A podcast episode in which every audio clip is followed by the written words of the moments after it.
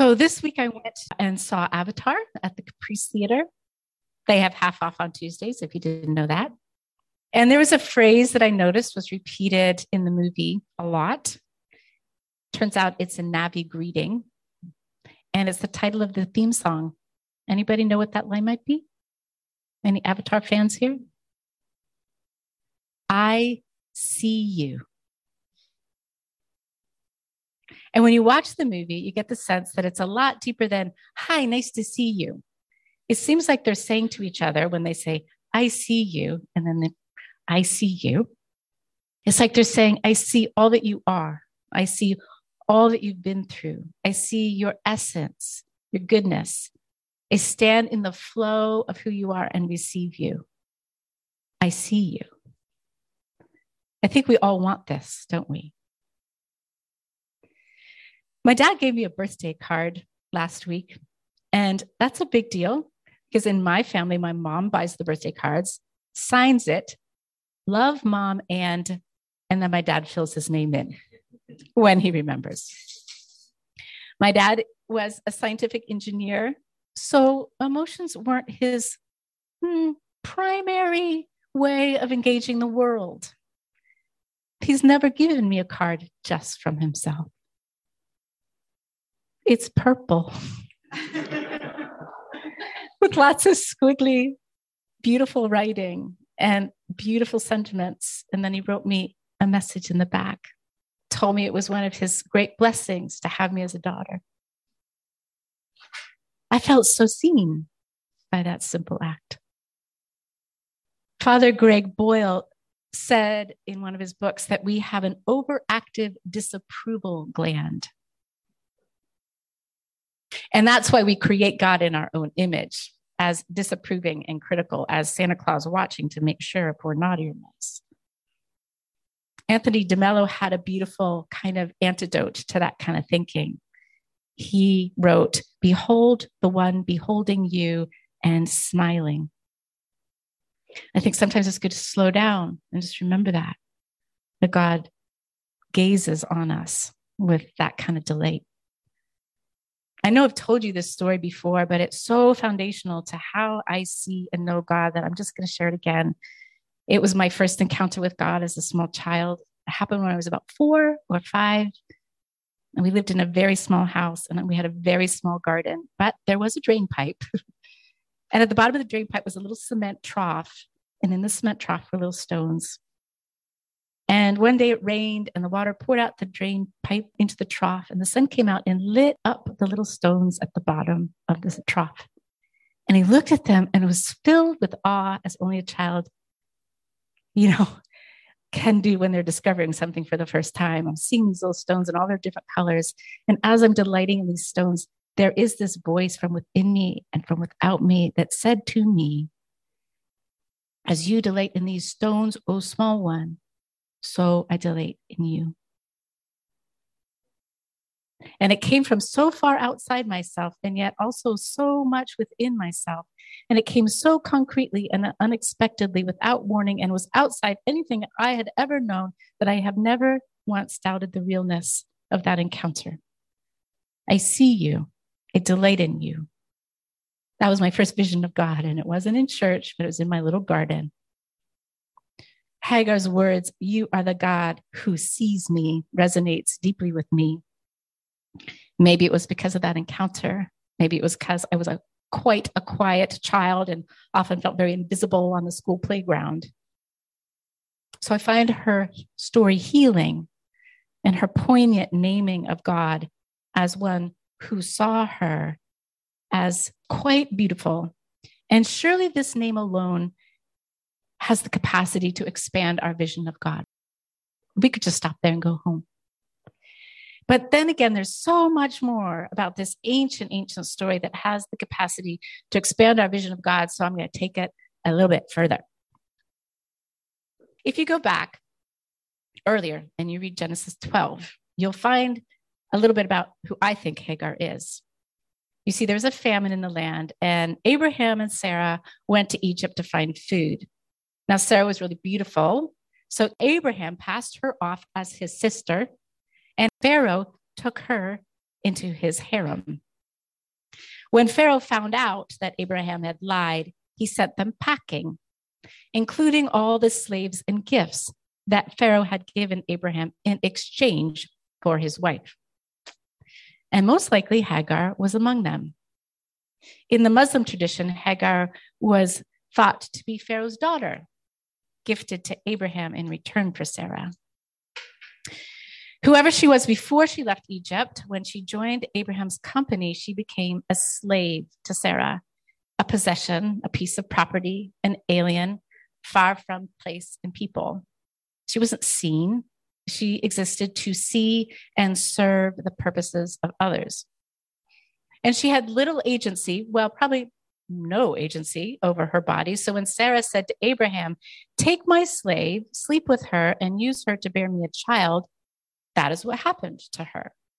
And when Hagar conceived, and Sarah got jealous of the baby inside her and complained to Abraham, Abraham said, Do whatever you want to to her. And so Sarah did. And that's where the story happens. She reaches a breaking point from being mistreated and runs into the wilderness, most likely to die, unseen, unimportant. And then in this moment of deep distress, the angel came to her, Where have you come from? Where are you going? She could only say where she had come from because she probably had no idea where she was going. There was no place to go. She would probably die. And knowing the truth of this, the unlikelihood of her survival if she stayed put, the angel said, Go back, submit to the unjust confines of your life with Sarah and Abraham, but you will have a child. And from this child will come a vast number of people. And he will be a wild child, not easily daunted by his brother. I just want to pause there and drink that in for a moment. Do you see that? Hagar, Egyptian slave woman, God makes a covenant with her about her descendants, very similar to the covenant he made with Abraham. Promises her her son will live and a great nation will come from her. Guess who claims Hagar as their matriarch? Anybody know? Yeah, Islam. Pretty radical a woman, a slave, a foreigner, kind of on par with Abraham. And if this wasn't alone radical enough, she does something. It's the only time this happens in the Hebrew scriptures. She gives God a name. She's the only one in the Hebrew scriptures who names God, Hagar, the slave woman. God is the one who sees me. On Thursday, I accompanied Jess to chemotherapy for the afternoon. We were sitting in pod nine. And I was very unsuccessfully attempting to write a sermon. Unsuccessful because she had intended to rest and I had intended to write. But it turns out we both thought talking to each other was so much more interesting.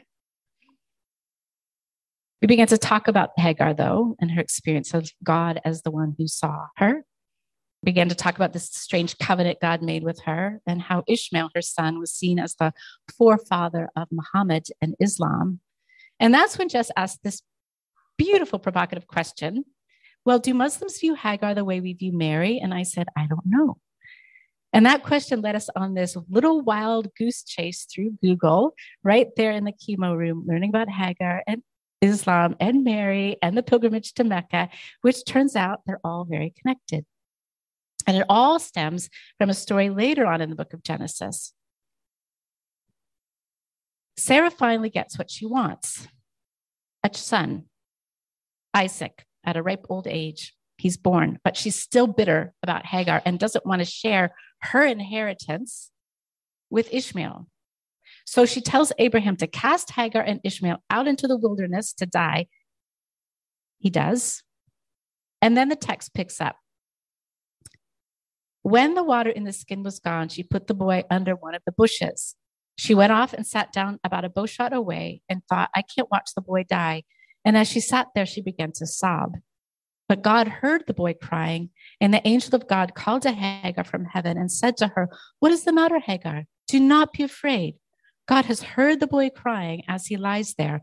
Lift the boy up, take him by the hand. I will make him into a great nation. Then God opened her eyes and she saw a well of water. And she went and filled the skin and gave the boy a drink. And God was with the boy as he grew up. They grew up around that spring. Today, that spring is called Zamzam's Well. And the place where Ishmael grew up around that well is called Mecca. The Hajj, the pilgrimage to Mecca, is one of the five pillars of Islam. Pilgrims trace the path of Hagar and Ishmael in her search for water. They drink from that well, they bottle it up and take it home. One Muslim website I visited named Hagar the mother of monotheism.